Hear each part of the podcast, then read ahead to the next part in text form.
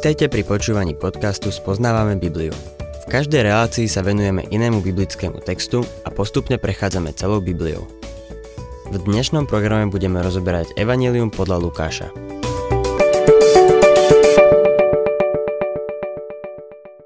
Milí poslucháči, v dnešnej relácii sa dostávame do druhej kapitoly Evanelie podľa Lukáša, ktorá opisuje narodenie pána Ježiša. Skôr ako si vypočujeme známe slova Vianočného Evanielia, chcel by som poukázať na niekoľko biblických a historických súvislostí. V prvom rade by sme si mali uvedomiť, že keď bolo oznámené Ježišovo narodenie, svet si nerobil z toho ťažkú hlavu.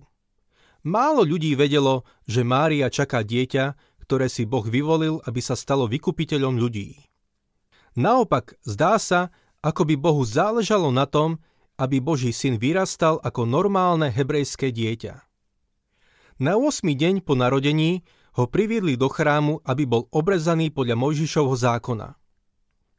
V Galatianom 4. kapitole vo veršoch 4 a 5 čítame Ale keď prišla plnosť času, Boh poslal svojho syna narodeného zo ženy, narodeného pod zákonom, aby vykúpil tých, čo sú pod zákonom a aby sme dostali synovstvo. Z tejto návštevy Jeruzalema máme uchované chválospevy Simeona a Anny. Jediná správa z Ježišovho detstva je zaznamenaná v Lukášovom evanieliu. Lukáš nás chce uistiť, že Ježiš mal normálne detstvo ako každý iný človek. V druhej kapitole 52. verši sa píše, že napredoval v múdrosti a obľube u Boha i u ľudí. Inými slovami, napredoval duševne, telesne i duchovne.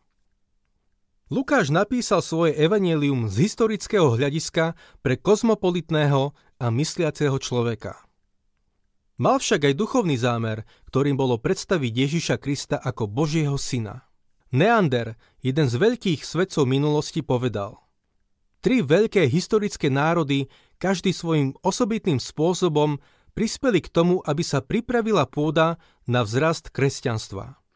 Židia svojim náboženským prvkom, Gréci svojou vedou a umením a Rimania svojim politickým prvkom ako vládcovia sveta. Evanielia podľa Matúša, Marka a Lukáša boli určené pre rôzne skupiny ľudí. Matúš písal pre Židov, Marek pre Rimanov a Lukáš pre Grékov. Doktor Gregory napísal – Gréci sa jasne odlišujú od ostatných veľkých historických národov určitými charakteristickými znakmi. Boli predstaviteľmi rozumu a ľudstva v starovekom svete. Nazerali na seba ako na tých, ktorých poslaním je zdokonaliť človeka. Boli kozmopolitmi svojej doby. Vytvorili si bohov podľa ľudskej podoby, podľa vlastnej podoby a preto spojili ľudskú kultúru s úplnou svetskosťou a bezbožnosťou. Pavol bol tým správnym človekom, aby išiel do Atén a vysvetlil Grékom ich oltár neznámemu Bohu. Lukáš, ktorý bol z pohanského prostredia, išiel s Pavlom. Poslanie Grékov teda očividne bolo súčasťou prípravy na príchod pána Ježiša Krista na svet. Prinútil mysliacich ľudí toho veku, aby cítili a priznali, že ľudský rozum, dokonca vo svojom najdokonalejšom vývoji, nepostačuje na to, aby vyslobodil a zdokonalil ľudstvo. Neostávalo im nič iné, ako s očakávaním túžiť po niekom, kto to dielo završí. Gréčtina sa stala prostriedkom na šírenie Božieho slova. Evangelium sa celému svetu dostalo v gréčtine. Boh použil Alexandra Veľkého na to, aby sa to stalo možným. Connie Beer a Hawson napísali vo svojej knihe Život, doba a cesty svätého Pavla o Alexandrovi Veľkom toto. Vzal jednotlivé oká siete civilizácie, ktoré ležali v nepokojoch na okrajoch azijského pobrežia a rozšíril ich do všetkých ostatných krajín, ktorými prešiel na svojich dobyvateľských cestách. Východ a západ sa zrazu spojili. Zjednotil oddelené kmene pod spoločnú vládu postavil nové mesta ako centrá politického života. Otvoril nové komunikačné prostriedky ako kanály pre obchodnú činnosť. Nová kultúra prenikla do pohory Pisídie a Líkie. Tigris a Eufrat sa stali gréckými riekami. Aténsky jazyk bol počuť v židovských kolóniách Babilónie. A v Egypte postavil grécky Babylon, ktorý nazval svojim vlastným menom. To mesto Alexandria mimochodom dodnes nesie jeho meno. Keď sa teraz pozrieme na narodenie pána Ježiša Krista, majme na pamäti tieto širšie historické súvislosti. Otvorme si teda druhú kapitolu Lukášovho Evanielia a čítajme prvé dva verše. V tých dňoch cisár Augustus vydal príkaz vykonať súpis ľudu na celom svete. Tento prvý súpis sa konal, keď v Syrii vládol Kyrenios. Pri čítaní týchto veršov niekto môže nadobudnúť dojem, že ten súpis sa týkal posledných končín zeme. Grécky výraz pre svet oikumene znamená obývaná, obývaná zem. Grécky výraz pre svet oikumene znamená obývaná zem a vzťahuje sa na civilizovaný svet tej doby. Necivilizovaných predkov na sever Európy sa netýkal, hoci cisár Augustus by zaiste aj ich rád pripojil k svojej ríši, aby ich mohol zdaniť. Kto bol cisár Augustus? Bol adoptívnym synom Júlia Cézara. V skutočnosti sa volal Octavius a meno Cézar, čiže cisár, si osvojil. Myslím si, že mal na to právo. Meno Augustus vlastne nebolo meno, ale titul. Nebol spokojný s titulmi ako kráľ, imperátor či diktátor, ktorému senát udelil. Namiesto nich si vybral titul Augustus. Ten titul mal náboženský význam a mal za cieľ poukázať na jeho božský pôvod. Lukáš nespomína meno cisára Augusta len náhodou.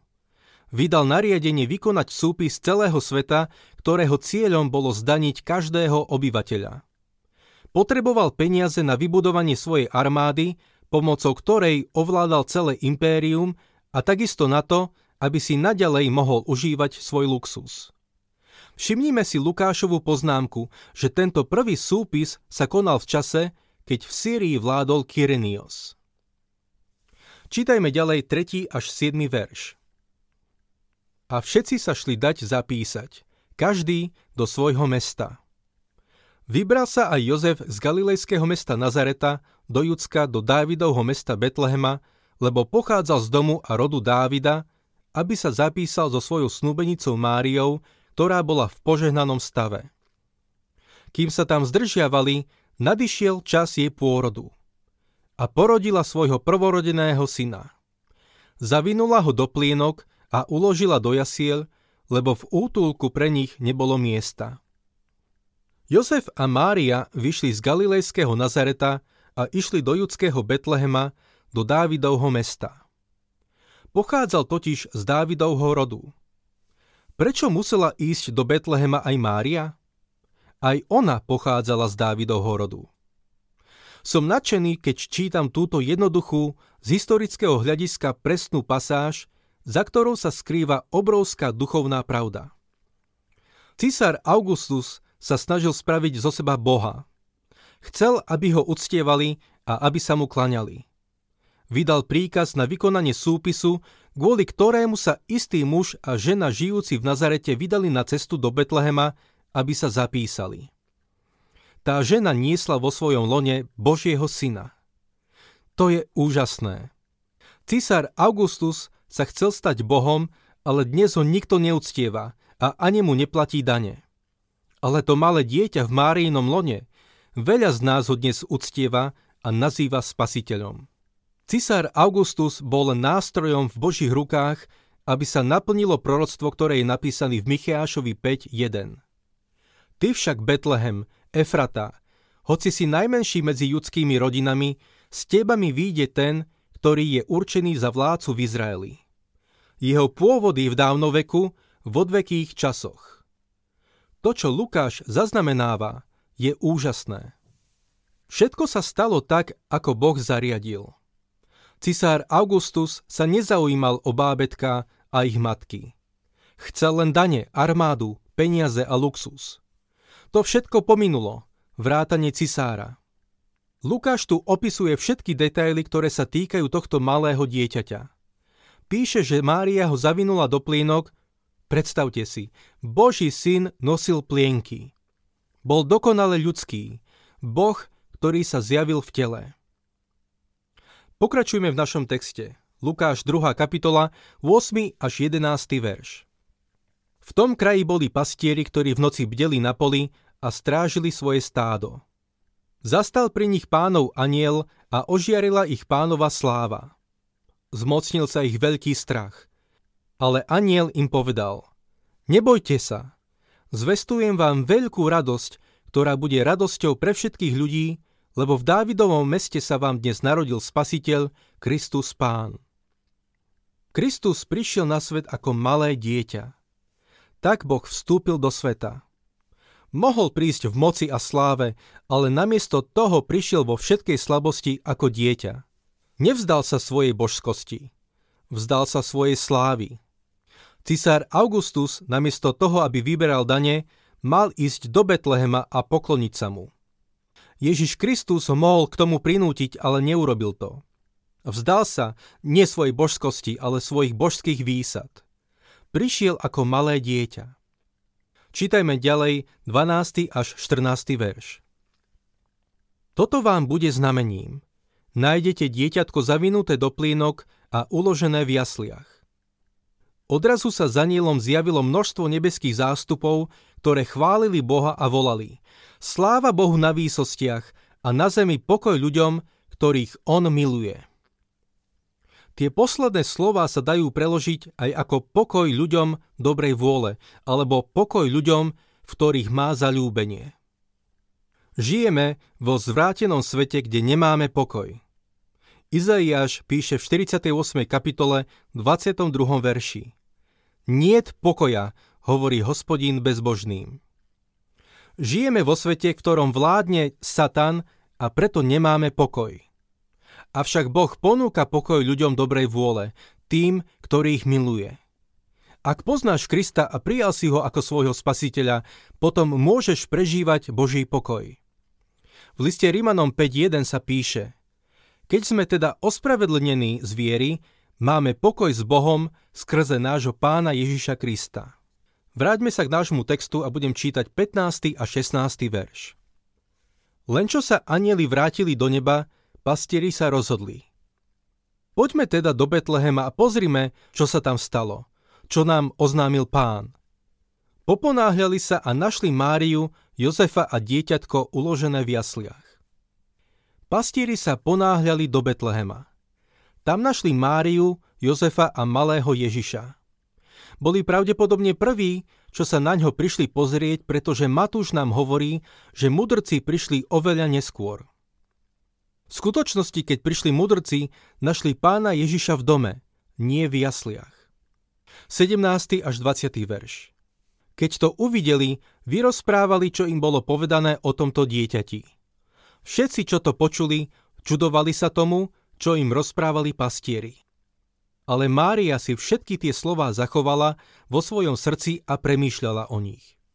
Pastieri sa potom vrátili, oslavovali a chválili Boha za všetko, čo počuli a videli, ako im bolo povedané. Mária ako matka o všetkom vo svojom srdci premýšľala. Pretože bol život dieťatka ohrozený, Jozef s Máriou ho vzali na nejaký čas do Egypta a neskôr sa vrátili do Nazareta.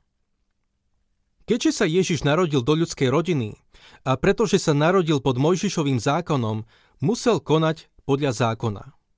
Lukáš 2. kapitola 21. až 24. verš. Keď uplynulo 8 dní a bolo ho treba obrezať, dali mu meno Ježiš, ktorým ho aniel nazval skôr, ako bol počatý v matkinom lone. Keď uplynuli dni ich očisťovania podľa Mojžišovho zákona, odniesli ho do Jeruzalema, aby ho predstavili pánovi, lebo pánov zákon predpisuje, že každý mužský potomok, ktorý otvára materské lono, má byť zasvetený pánovi. A aby obetovali pár hrdličiek alebo dva holúbky, ako káže pánov zákon. Ako vieme z knihy Levitikus, žena sa po narodení dieťaťa považovala za nečistú 40 dní. Mária ako hriešnica musela priniesť obeď pánovi. Tak ako povedala, potrebovala spasiteľa. Mária a Jozef obetovali hrdličky, čo svedčí o ich chudobe.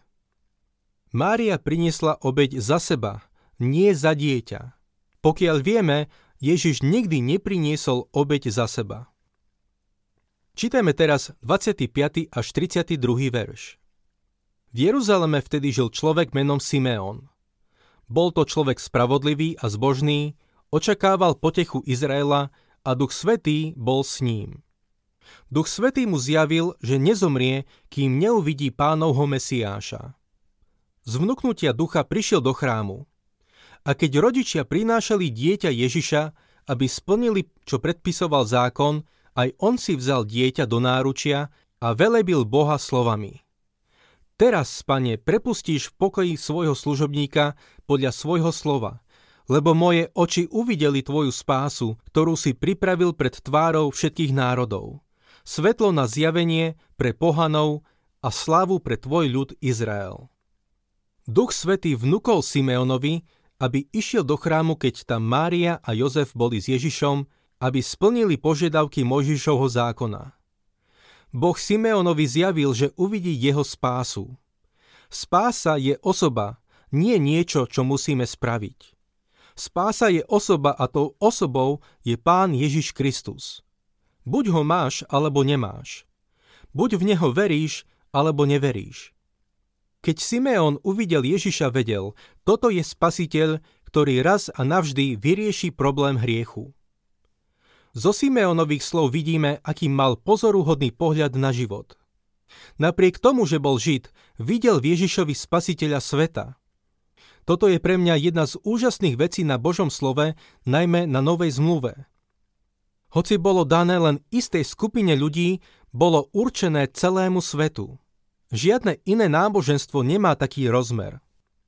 Väčšina náboženstiev sa obmedzuje len na nejaký národ alebo rasu. Ale kresťanstvo bolo od začiatku pre všetkých ľudí a všetky národy. Čítajme ďalej 33. až 35. verš. Jeho otec i matka žasli nad tým, čo sa o ňom hovorilo. Simeon ich požehnal a jeho matke Márii povedal Hľa, tento je určený mnohým v Izraeli na pád a na povstanie i na znamenie, ktorému budú odporovať. A tvoju vlastnú dušu prenikne meč, aby vyšlo najavo zmýšľanie mnohých srdc. Mária zaplatila obrovskú cenu za to, že priviedla na svet spasiteľa. Zaplatila strašnú cenu, keď stála pod krížom pána Ježiša a pozerala sa na ňo ako zomiera. Kristov kríž pohol mnohými ľuďmi. Maliari namaľovali jeho obrazy, hudobníci zložili o ňom piesne a spisovatelia a kazatelia ho načrtli svojimi slovami. Existuje isté nebezpečenstvo v tom, že s našim súcitným pohľadom zostaneme upretí na kríž. Kristus nezomrel, aby v nás vzbudil ľútosť. Nechce náš súcit, chce našu vieru. Neskôr v Lukášovom evaníliu budeme vidieť, ako niektoré ženy kvílili a oplakávali Ježiša, keď išiel na kríž. Obrátil sa k ním a povedal im, Céry Jeruzalemské, neplačte nado mnou, ale radšej plačte sami nad sebou a nad svojimi deťmi. Ak máš slzy pre Ježiša, utri si ich pre seba a svoju rodinu. Neplač nad ním, pretože nestojí o tvoj súcit. Ježiš Kristus chce tvoju vieru. Keď Mária stála pod krížom a sledovala, ako Ježiš zomiera, zlomilo jej to srdce. Jej utrpenie samozrejme nemá nič spoločné s našim spasením. Jej utrpenie nemalo nič spoločné ani s jej spasením. Trpela kvôli ľudskému vzťahu. Bola Ježišovou matkou. Priviedla ho na svet a vychovala ho. Bol to jej syn. Trpela ako jeho matka. A vtedy sa splnilo Simeonovo proroctvo. Meč prenikol jej vlastnú dušu. Ak sa vám páči program Spoznávame Bibliu, budeme radi, ak ho odporúčite svojim známym a dáte like, alebo nás začnete sledovať na facebookovej stránke Spoznávame Bibliu. A ak vás niečo oslovilo alebo zaujalo, napíšte nám cez Facebook alebo na adresu spoznávame.bibliu zavinač gmail.com.